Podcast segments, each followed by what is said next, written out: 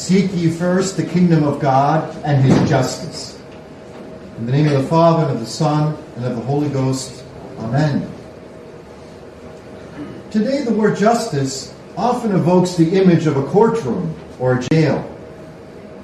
Newspapers may say, justice was served, or he was brought to justice.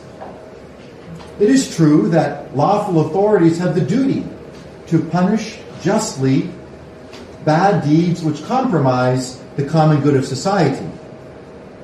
But more fundamentally, for all of us each day, justice is a positive virtue.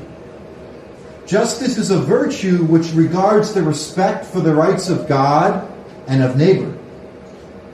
In today's gospel, Jesus exhorts us to practice justice. Seek ye first the kingdom of God and his justice, and all good things shall be added unto you. So this morning, let's reflect on our duties and obligations to practice justice each day so that we can receive the peace and the mercy which we all greatly need.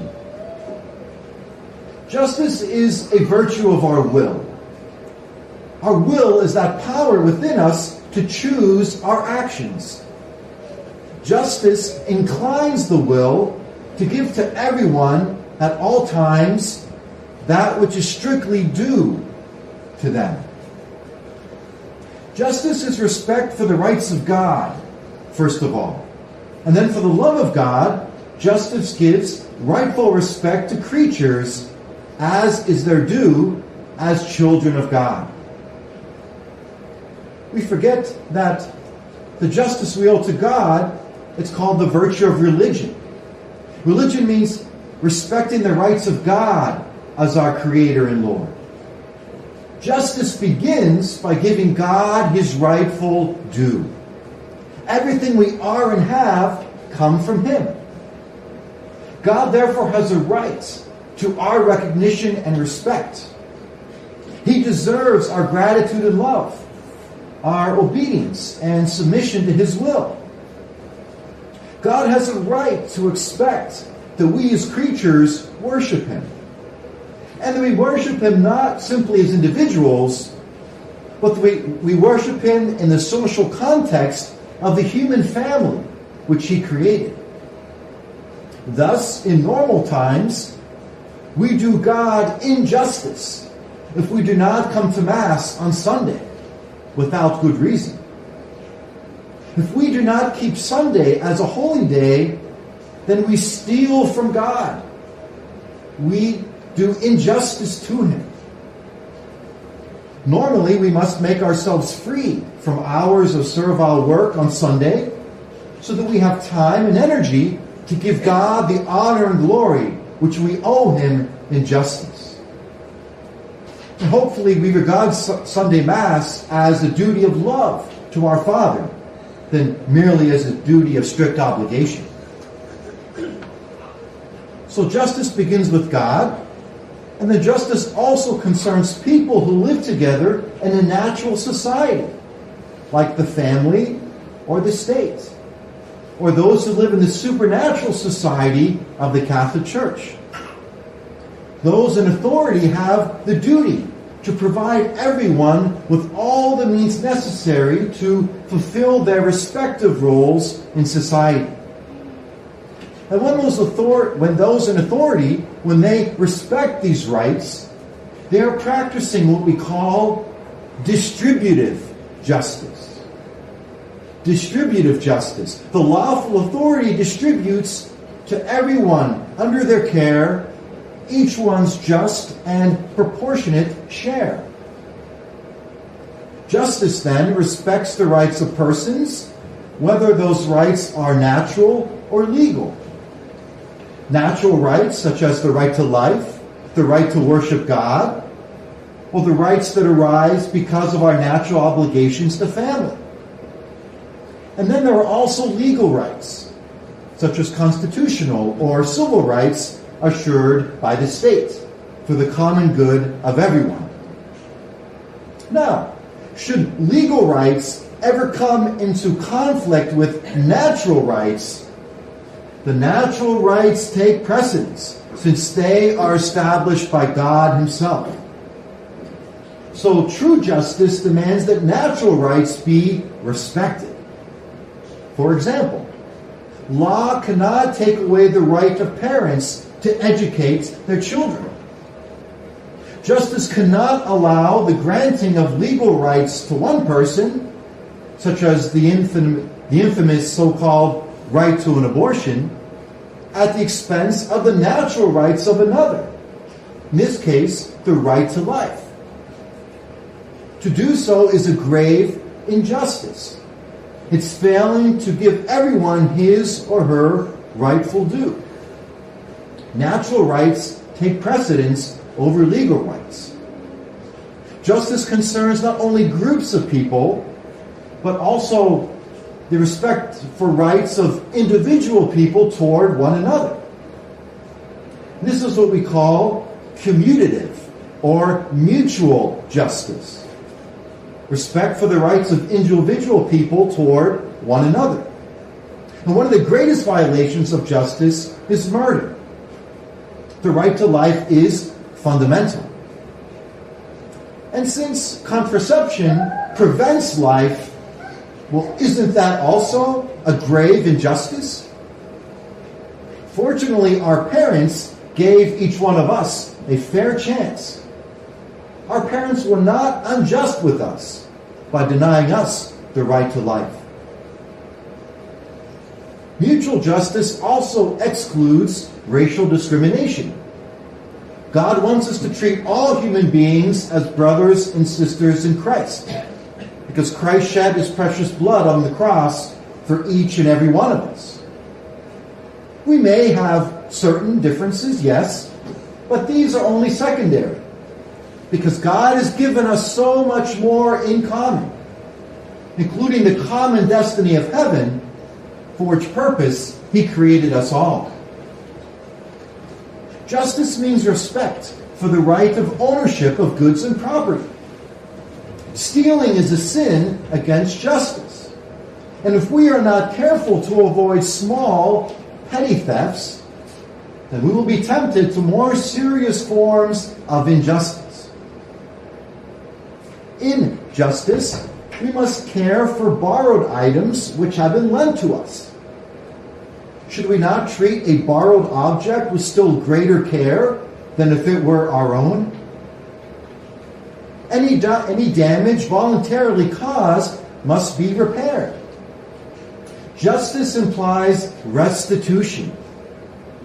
Since every injustice is a disorder, justice must restore proper order. True contrition means cleaning up the mess we have made. Justice also means respect for the good name and the reputation of our neighbor. To judge someone rashly is a sin against justice. Both justice and charity demand that we not only abstain from judging the actions of others, but that we interpret their actions in the best possible light.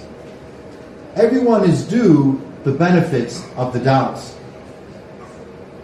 We must beware of sins of the tongue which can so easily sin against justice. Backbiting is the secret, quiet injuring of someone's good name. If the backbiting is the harmful truth, such as telling others about the hidden faults of our neighbor, then this, just, then this injustice is called detraction.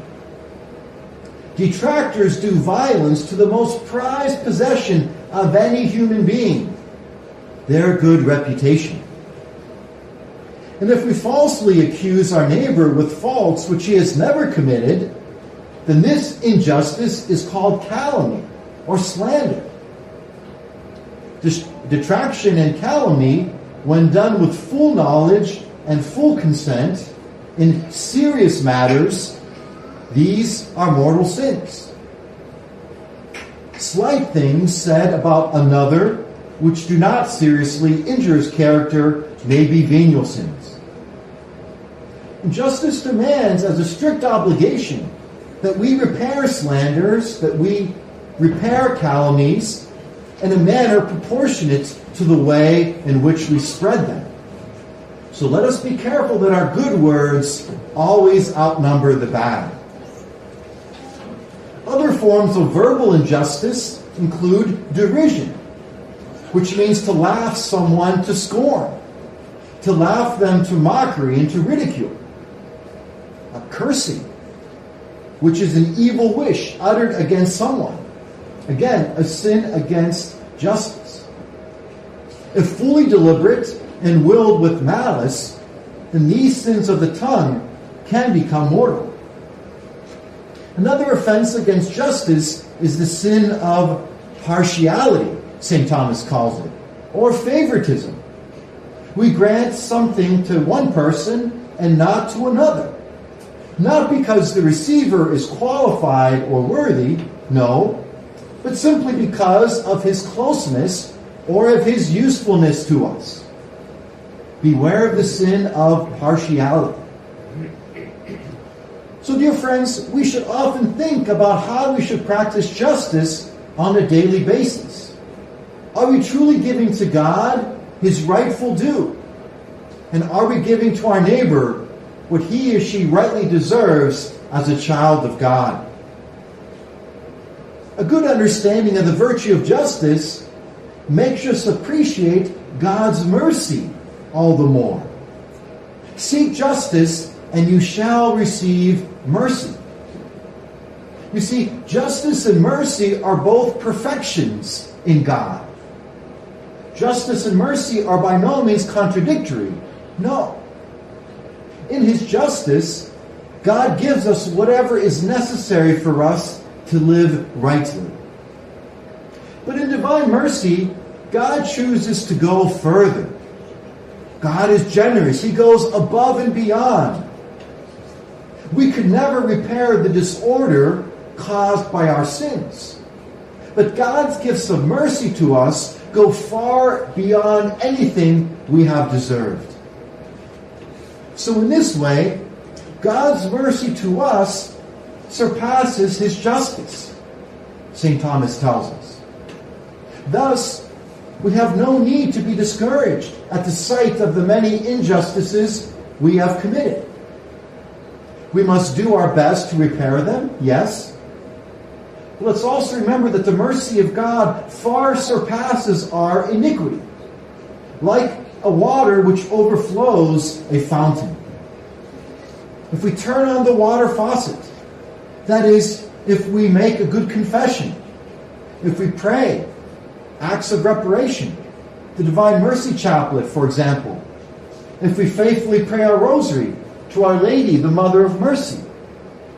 If each day we perform works of penance, acts of charity to repair injustice, then we can be sure that God's mercy will fill our souls abundantly with the waters of His salvation.